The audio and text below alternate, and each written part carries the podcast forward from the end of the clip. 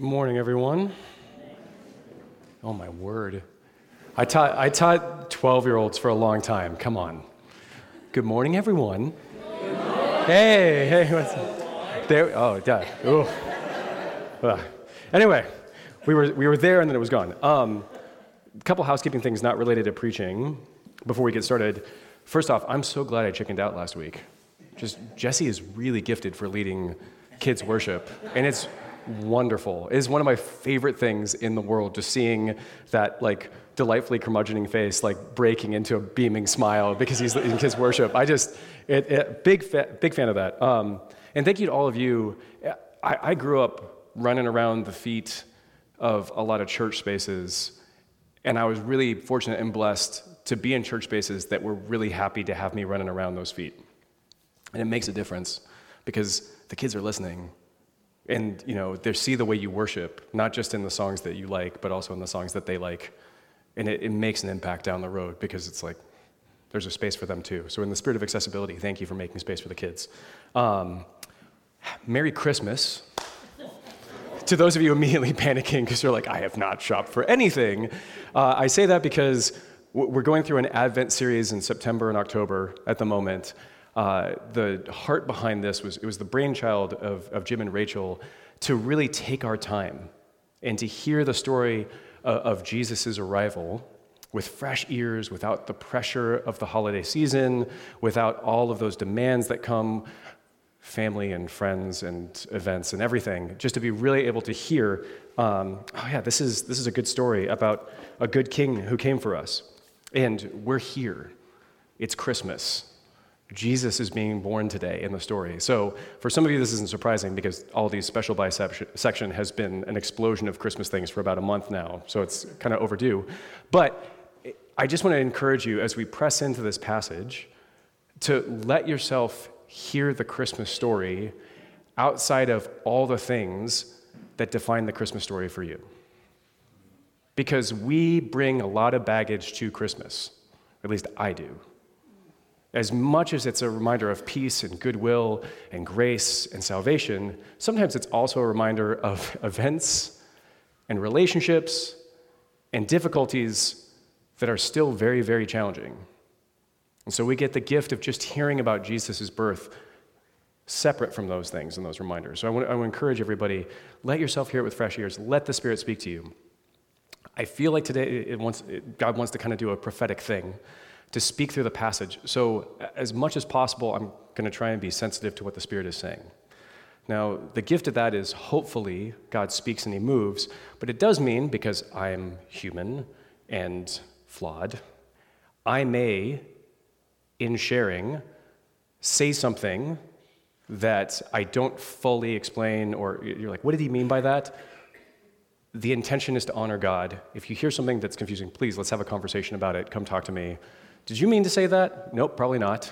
Trying to hear the Spirit and share that at the same time in real time with all of you and your delightful faces. So please, please, please don't, you know, immediately walk away and go, that guy doesn't know anything about Jesus. It just, the intention, the heart's good. So in this passage, we're going to be talking about glory. I love that Jesse spontaneously broke into that song because we're going to be talking a lot about glory today. Um, you're going to hear about someone trying to prove that they're glorious. You're going to see someone reflecting on what glory means. And you're going to see glory itself in a person. So think about glory as I read through this text. Luke 2 says this In those days, Caesar Augustus issued a decree that a census should be taken of the entire Roman world. This was the first census that took place while Quirinius was governor of Syria, and everyone went to their own town to register. So Joseph also went up from the town of Nazareth in Galilee to Judea, to Bethlehem, the town of David, because he belonged to the house and line of David. He went there to register with Mary, who was pledged to be married to him and was expecting a child. While they were there, the time came for the baby to be born, and she gave birth to her firstborn, a son. She wrapped him in cloths and placed him in a manger because there was no guest room available for them. And there were shepherds living out in the fields nearby, keeping watch over their flocks at night. And an angel of the Lord appeared to them, and the glory of the Lord shone around them, and they were terrified. But the angel said to them, Do not be afraid. I bring you good news that will cause great joy for all the people. Today, in the town of David, a Savior has been born to you. He is the Messiah, the Lord. This will be a sign to you. You will find a baby wrapped in cloths and lying in a manger. Suddenly, a great company of the heavenly host appeared with the angel, praising God and saying, Glory to God in the highest heaven, and on earth, peace to those on whom his favor rests. When the angels had left them and gone into heaven, the shepherds said to one another, Let's go to Bethlehem and see this thing that has happened, which the Lord has told us about. So they hurried off and found Mary and Joseph and the baby who was lying in the manger. When they had seen him, they spread the word concerning what had been told them about this child, and all who heard it were amazed at what the shepherds said to them. But Mary treasured up all these things and pondered them in her heart. The shepherds returned, glorifying and praising God for all the things they had heard and seen, which were just as they had been told. So we've, we've been going through Luke for a, a while. It has been a slow and patient and deliberate walk. And as we've done this again and again, this story has been odd strange, bizarre. This is supposedly the story of a king, and yet it is a continual, repetitive story of unimportant people in unimportant places being highlighted by God is very important. If you're listening with your cultural ears for the day, you're hearing these moments and these stories and thinking, why? Why, why this, this woman past her prime? Why this this teenage girl who lives in a nowhere town in the middle of a nowhere home? Why, why this deaf and mute priest? Why these people? So, as it's been going along, it's been anything but what you would expect of something glorious. Because the word glory, in, in kind of the biblical languages, means a lot of things. It can mean brilliance, it can mean splendor, it can mean value because it's weighty. It can mean value because it's worthy of honor and esteem. And, and with all of those things together, we can kind of broadly say that glory connects to immense worth, immense brilliance, immense splendor. But this has not been a story that culturally strikes us as immensely brilliant or worthy. These are the less than brilliant ones. These are the less than glorious ones. These are the less than worthy ones, at least as society knows them. And then again and again and again, that's where heaven is showing up and speaking. But finally, it seems like Luke has kind of regained the plot because here's Caesar, here's an emperor, here's the Roman king. And finally, we get some real glory in the story, at least so we think. We have the first emperor of Rome, the son of Julius Caesar, or the adopted son, who really established an age of brilliance for Rome. He ushered in a series of reforms that brought lasting peace to the Roman Empire. He was successful in military conquest. He was one who claimed divine status because, fortunately, Halley's Comet flew over Rome shortly after he became the ruler of the Roman Republic or the Roman Empire. And he pointed at that comet and said, Look, that is the spirit of Julius Caesar ascending to heaven. And if he is divine and I am his adopted son, then I am the son of a god. And they worshiped him. And they developed the imperial cult as if to say, this is one worthy of worship. So Luke shows us Caesar, and Caesar checks every box for what makes things glorious. Every single one. It's like Luke finally figured out what a story about a king should sound like. Because up to this point, this fairy tale is a little rough. You know, Caesar, in, in his own words, was an emperor, was divine, was the bringer of peace, was a savior of his people, was the Lord. And he validated that with signs of his glory a glittering kingdom, vast territories, new citizens, monies and resources temples built to show how glorious he was. In short, Caesar had power. And that power made him, in his opinion, in the opinions of Rome, a god. So Luke finally gives us a king. Check. Sounds like a king, talks like a king, does very kingly things, snaps his fingers, and the world moves. Says, Go to your town to be registered, that you can be taxed and counted, that I can show to everyone how much power and might I have, and I can gain more resources for this empire. And then, Luke, being the Luke that he is, spends the rest of the passage subverting the very idea of glory, kingdom, king, savior, peace bringer, Lord. By the end of this passage, you're pretty convinced that Caesar isn't what he thinks he is. And he's definitely not what he claims to be. Because very quickly, Luke turns to this couple. See, Joseph, it says, is a descendant of David, the lost king, not lost in the sense that we don't know where he was, but the, the kingdom that was broken and that fell, the brilliant king of Israel who couldn't succeed, but the one that looms large in the memory of God's people as one who is anointed by God. Here is his descendant, not so glorious. Having to load up his wife into a caravan on the eve of the birth of their child and walk for four days to give birth because they were commanded to by the glorious king of Rome.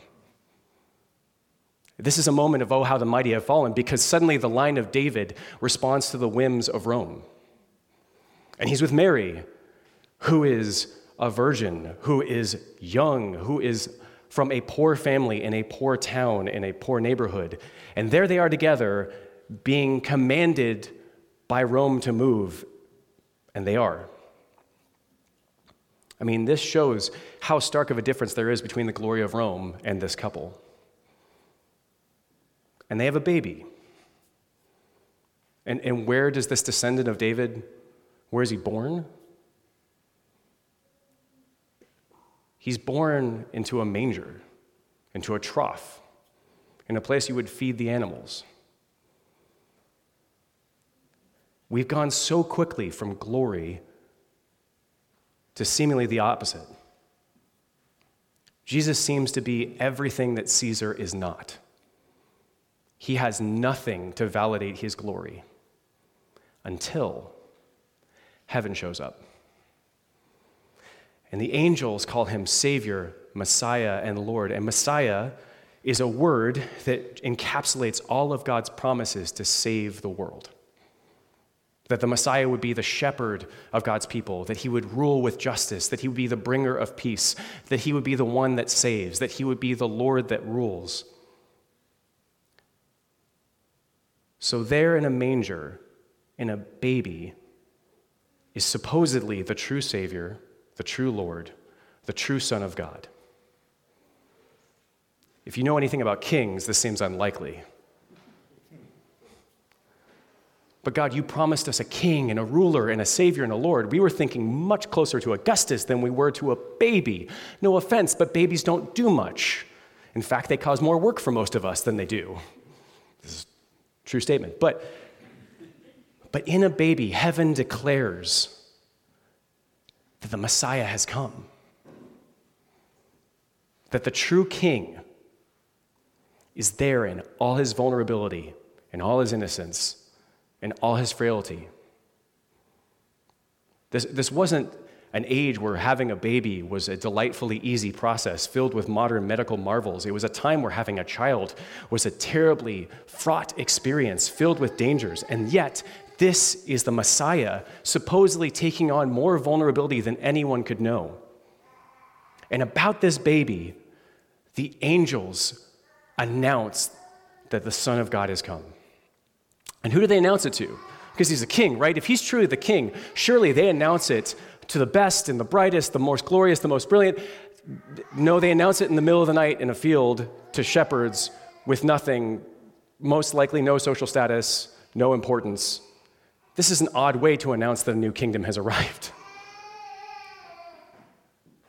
Luke seems to be reverting back to all the things that we've done so far. Like, why, is glory with all of these, these unimportant, marginalized, down and out ones?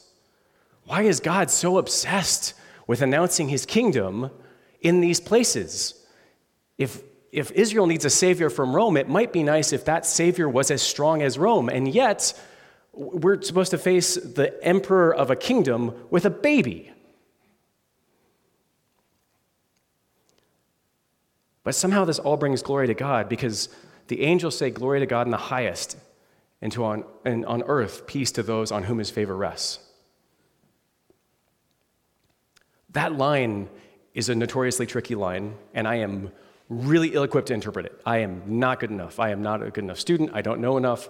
Rough. Thank God we have phones and friends. So I called my favorite theologian, Sarah Shin, and my, my new favorite uh, biblical scholar, Tessa, who goes to church here now. You should meet her if you get a chance. But li- literally, I, I, just talked to them and I was like, what, what's going on here? And from both of them, it was really helpful. Like, Tessa highlighted how inclusive of a, a declaration this is that there's favor on earth to humanity, to men and women.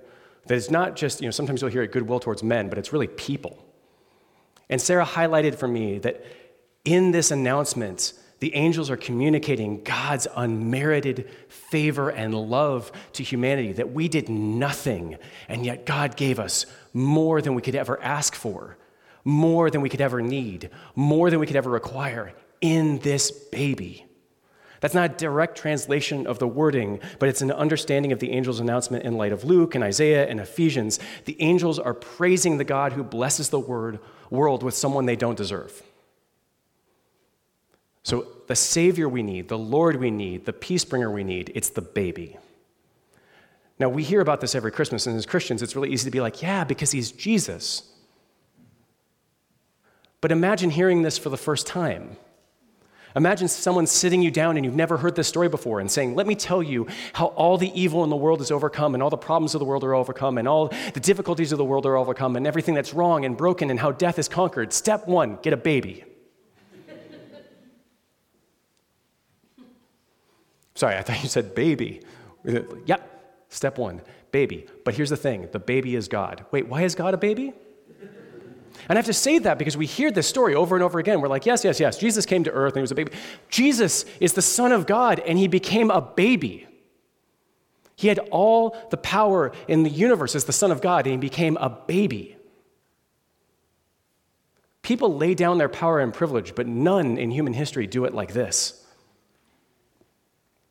And as this announcement is made, it's made to shepherds who have nothing, who are nothing, who are overlooked and thought less of. And those are the first evangelists. And that term is just a Greek word that says good news bringers, which you would have in Rome. You'd have messengers who would say, Look at the mighty conquests and the good news of this, of this empire. But instead of glittering, glorious heralds, it's blue collar shepherds that no one wants to talk to. This is not how people expect to hear the dawn of a new kingdom. These messengers are far from glorious. This birth is far from glorious. It's such a strange event, and it's so on brand for this book. And if we just hear all this, as people have heard it too many times, we're like, yeah, yeah, yeah, yeah, in excelsis Deo. We, we forget the fact that this moment tells us so much about what God wants us to be as Christians if it's all very familiar that a baby was born in a manger that was the Son of God who came to save, we forget that that very thing is meant to tell us what it means to become like Jesus. What type of Savior arrives without power? What type of chosen one only gets a manger for a bed? What type of king comes so vulnerably that the emperor of Rome can disrupt his entire life? This has to challenge us and say that the salvation that comes in Jesus is a very different type of saving than anyone expected. That the glory that this baby has is different than any human glory we have ever known. And this king will wield power in ways that no other king has. And it should mark us as readers of this passage and as Christians to begin to expect the unexpected. As Christians, if we expect our Christianity, our kingdom, our church, our family to look like the kingdoms and the manner and the culture of the world, we've immediately lost something because we are the crazy ones who have the faith to believe that God came to earth as a baby and that that type of vulnerability really matters. So I said in the beginning that this passage begins and ends with with someone counting glory. Caesar starts by counting the glory of his empire. Everyone go to your hometown to be counted so you can be taxed. Look at what I have accomplished. Look at all the territories I've made. And there is Mary, vulnerable, poor, humble, also counting glory. It says in the passage she treasured up all these things in her heart. So what's she treasuring? What is it what is she pondering? Is she pondering how impressive Caesar is? Or is she asking herself, what is this story that I'm part of? Where God tells me I'm the mother of the Lord through an angel. And then my whole life is thrown into disarray as the Roman emperor tells me to move. And my, my child, who's the Messiah, is born in a manger. And now angels are announcing things to shepherds. And the shepherds are just bursting in to our delivery room to say, This is the Messiah. And I'm like, I know, but you came unannounced. And why? Mary is my favorite witness in the Gospels because she doesn't miss things. And she gets who Jesus is really early, much earlier than mo- most other people. And it's probably because when he was a baby, she paid attention. Because there's something about the kingdom that pays attention to vulnerable places and unimportant things and expects the Spirit to show up, expects God to show up in the very place that no one else would. And all this speaks to the gospel, to the good news of Jesus' good kingdom. We've been preaching the gospel all year, and it kind of hit me when I did this, because we started in Daniel, which is a great gospel book. And I mean that because the whole book of Daniel is filled with promises of the kingdom that is coming. In fact, in, in February, uh, Sarah, again, actually preached on the dream that Nebuchadnezzar has, where Nebuchadnezzar has a dream that a statue of gold and bronze and silver with feet of iron and clay is struck by a rock that shatters the statue, and then the rock becomes a mountain that fills the entire earth, a sign of God's coming kingdom. What a sign of power! Who is that rock? It's a baby so innocent and so vulnerable that it can hardly lift a finger. And that is the rock that will become the mountain that fills the earth, that brings about the kingdom of God's promises and good pleasure. The fact that the rock is a baby is really good news for us. The fact that the baby is, is vulnerable and innocent is really good news to us because it's, it's a sign that God took on every part of human life to redeem it and to restore it from the very most vulnerable beginnings. That God said that the good kingdom is not about me being stronger than Rome by fighting with Rome's methods, but instead it's about a kingdom of sacrifice and vulnerability where my power is made perfect in weakness. It's crazy. Augustus himself, at the end of his life, said, I found Rome a city of bricks or clay and left her as marble literally, in his own words, announced, by the way, if you're not paying attention to the story, we're the feet of clay. All of this marble, all of this accomplishment, we're the feet of clay. Jesus is the rock, and he's the rock from the first breath that he cries as a baby in his mother's arms.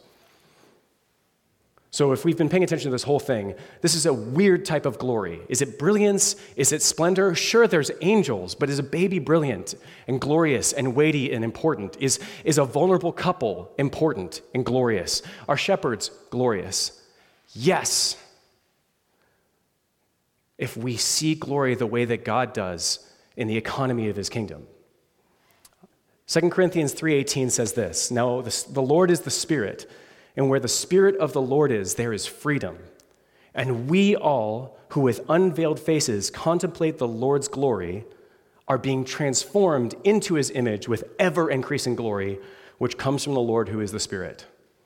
To unpack that, we have been blessed to be part of the kingdom that it was inaugurated with the birth of a baby, and we became glorious when we're transformed to be like the one who would be that innocent and that vulnerable, who would lay down that much for us.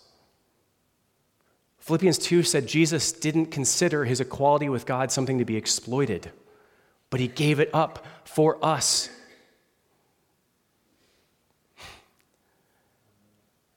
That's really good news.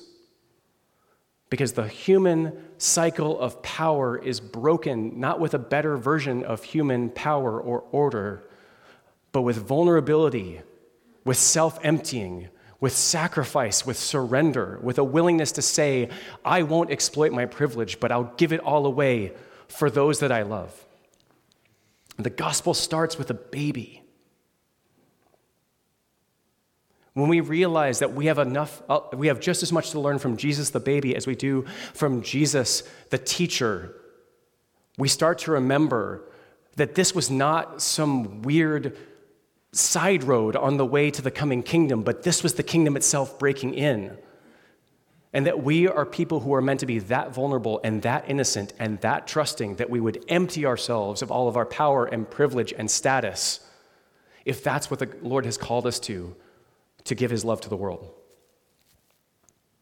It's not human glory, but the glory of becoming like one who did all that for us. It's not what Caesar counts as glory temples and resources and power and accomplishments, but what Mary treasured as glory a kingdom who comes to the marginalized and the outcast and the down and outs and the broken. And it comes not with the show of human power, but with vulnerability.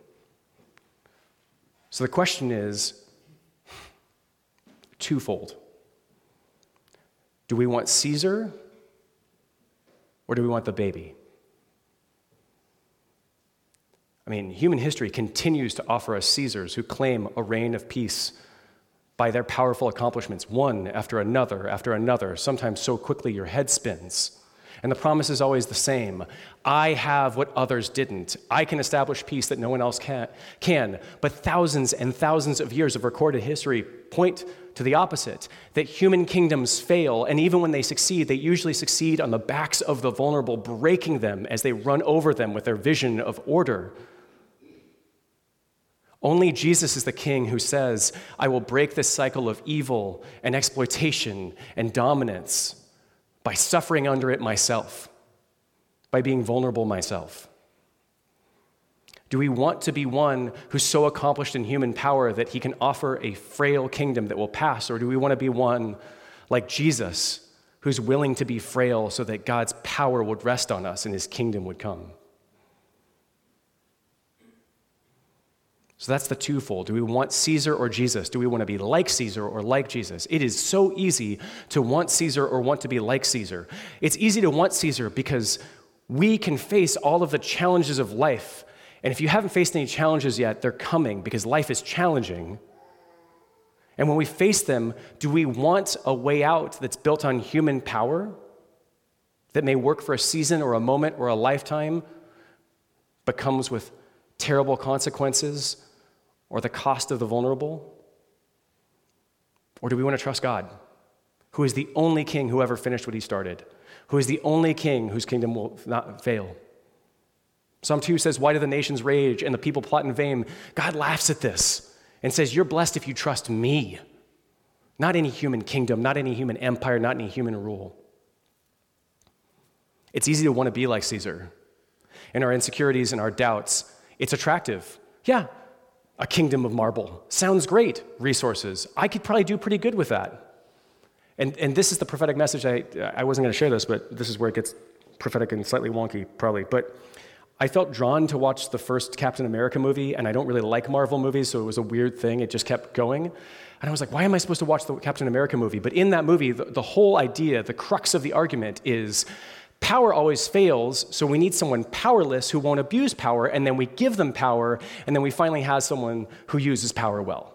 That's the Captain America story. I'm sorry if I ruined it for you. It came out like 20 years ago. I mean, my, my word, I was a child still. That's this is ancient. But the crux of that message is it's not power that's the problem, it's abuse of power. So let's just find someone who won't abuse power. As if history is not filled with endless examples of people we thought wouldn't abuse power and then found out later, oh, they were abusing power too. Being a Christian doesn't keep you from abusing power. Being saved doesn't keep you from abusing power. Being in a church, none of these things keep you from that because we're human. The only person who's never abused power is God, is Jesus. And until we break that lie in our minds that says the answer to my problems is power, if I use it right, We will become the Caesars that roll over the innocent unintentionally, and we'll find it out later. Even if we don't do it on purpose, someone's got to pay. Someone pays for power. Unless it's the power of the kind that God's kingdom offers, which is the power to heal, and the power to reconcile, and the power to be humble, and the power to be faithful, and the power to be loving, and the power to wash feet, and the power to sit with the broken, and the power to, to pray for those who are hurting, and the power to be friends to those that no one else will be, and the power to love our enemies. Unless that's the power we're talking about, it always comes with a cost. And I think what this message has to tell us is if you're paying attention, it all starts with the most radical vulnerability of giving it up at all of saying, okay, fine, God, not my own power, not my own strength, not my own accomplishments, not my own empire, but yours. And then from that point, starting to look for all the places that God is going to show up, which is usually not in Caesar's house, but in a field in the middle of the night, in the home of the poor and the broken, to those who are desperate and crying out, God, help me in my weakness. We stop being Caesar when we stop looking at accomplishments and start looking for the Marys of this world and the shepherds of this world and the Elizabeths of this world and saying, okay, Holy Spirit, what are you going to do here? Because this is the exact place you show up. And it starts when we start saying, okay, I've got a rash of problems, so I, I'm weak, but I trust you. So if you're telling me the answer right now is not to fix them, I'll follow you even if you tell me the answer to all my problems is to help someone else with theirs, to see them blessed. These are the invitations I think there are for ministry today. Number one, I don't take light of the fact that we all need peace.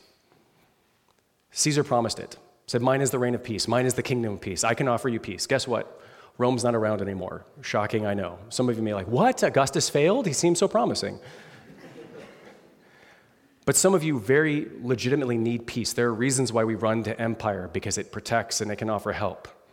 If the, the word peace in the Bible means everything in its right place, wholeness, perfection, to be, to be full and, and, and placed where you're supposed to be. If you are not there, if you are unsettled or broken or challenged in a hard place and you need God's peace, we want to pray for you. Please come up and we want to pray that the presence of God, the peace that passes understanding would guard your heart and mind, give you a, a, path forward, help you to know how to move forward. Your situation matters deeply to God. He showed up in the life of a family without peace to bring peace to the earth. He'll show up in yours. Number two, 2 Corinthians 3.18 says, where the Spirit of the Lord is, there is freedom. A lot of times we choose Caesar because we want to weigh out of the threats and the bondage and the difficulty and the challenges. We feel trapped and locked up. If you need freedom today, whether it's healing, whether it's deliverance, whether it's getting out of a situation that you don't know how to get out of, whether it's from yourself, the Spirit is here. The Spirit is moving. As I'm saying this, I, am not saying this figuratively. I believe that the Spirit is present to heal and to deliver and to help this morning, if you need prayer, come get prayer. Let the Spirit move. And the last thing is, is this 2 Corinthians 3 is like a mini gospel, it's mini good news. The story of God is that despite the repeated and insistent failures of every kingdom on the earth, including the ones that he assigned importance, he never gave up on humanity. And when evil and wickedness and violence continued to hold sway, he took on that problem on his own body. He gave himself to die for us, that we would be set free into a kingdom no longer defined by human power or human striving or human conspiracy or human plotting, but instead that we'd be free to live vulnerable, trusting that where we are weak, God is strong if you want to be serious about that type of life, and I don't mean this as a self righteousness, if you're like, you know what, I really, really do need a life with Jesus where I follow this king who would be a baby, where I, I try to live in this kingdom that's not built on human power, where I'm part of this family where the outcasts are indispensable. Talk to, talk to someone who's on staff here, come get prayer. There's all these pamphlets downstairs that talk about what it's like to be a part of a church and a family. Join a small group. You don't have to do it alone. It's not some isolated individual task where you just are like, okay, I'll try to figure out Jesus in my own heart. You get to do it in a group, in a family that's messy and broken and vulnerable, where we all come together and confess and say, I messed up again, but here we are together saying, Jesus, please change me to be like you. I want to encourage you if you feel like, yeah, I, I want that life with Jesus, come up and tell someone, and we just want to pray with you and help get you connected with resources and people. So, those are the three things peace for those who need it, freedom for those who need it and good news for those who need it. Can we stand up?